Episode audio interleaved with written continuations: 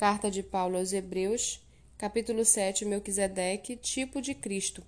Porque este Melquisedeque, rei de Salém, sacerdote do Deus Altíssimo, foi ao encontro de Abraão quando este voltava da matança dos reis e o abençoou. Foi para ele que Abraão separou o dízimo de tudo. Primeiramente, o nome dele significa Rei da Justiça, depois também é Rei de Salém, ou seja, Rei da Paz sem pai, sem mãe, sem genealogia, ele não teve princípio de dias nem fim de existência, mas feito semelhante ao Filho de Deus, permanece sacerdote para sempre.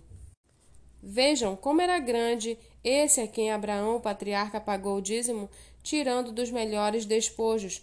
Ora, os que dentre os filhos de Levi recebem o sacerdócio têm ordem, de acordo com a lei, de recolher os dízimos do povo, ou seja, dos seus irmãos, embora estes sejam descendentes de Abraão.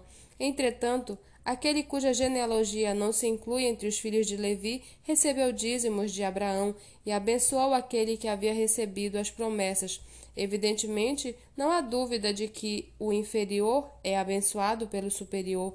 Aliás, aqui os que recebem dízimos são homens mortais, porém ali o dízimo foi recebido por aquele de quem se testifica que vive.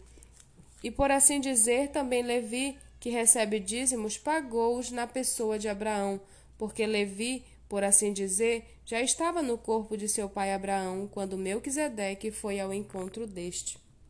Portanto, se a perfeição fosse possível por meio do sacerdócio levítico, pois foi com base nele que o povo recebeu a lei, que necessidade haveria ainda que se levantasse outro sacerdote segundo a ordem de Melquisedeque e não segundo a ordem de Arão?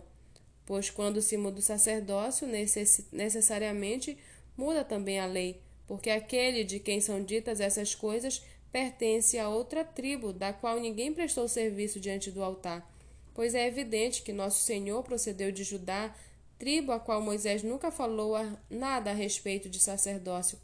E isto é ainda muito mais evidente quando, à semelhança de Melquisedeque, surge outro sacerdote, constituído não conforme a lei de mandamento carnal, mas segundo o poder de vida que não tem fim, porque dele se testifica: você é sacerdote para sempre, segundo a ordem de Melquisedeque.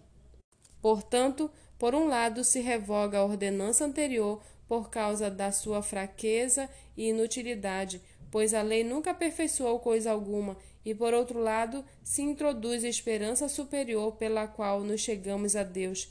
Isto não se deu sem juramento, porque os outros são feitos sacerdotes sem juramento, mas este foi feito sacerdote com juramento por aquele que, que lhe disse: O Senhor jurou e não se arrependerá você é sacerdote para sempre.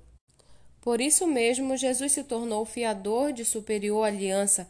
Ora, os outros são feitos sacerdotes em maior número, porque a morte os impede de continuar. Jesus, no entanto, porque continua para sempre, tem o seu sacerdócio imutável. Por isso também pode salvar totalmente os que por ele se aproximam de Deus, vivendo sempre para interceder por eles porque nos convinha um sumo sacerdote como este, santo, inculpável, sem mácula, separado dos pecadores e exaltado acima dos céus, que não tem necessidade, como os outros sumos sacerdotes, de oferecer sacrifício por todos os dias, primeiro por seus próprios pecados, depois pelos, pelos do povo, porque fez isso uma vez por todas, quando a si mesmo se ofereceu, porque a lei constitui homens sujeitos a fraquezas, como sumos sacerdotes, mas a palavra do juramento, que foi posterior à lei, constitui o Filho perfeito para sempre.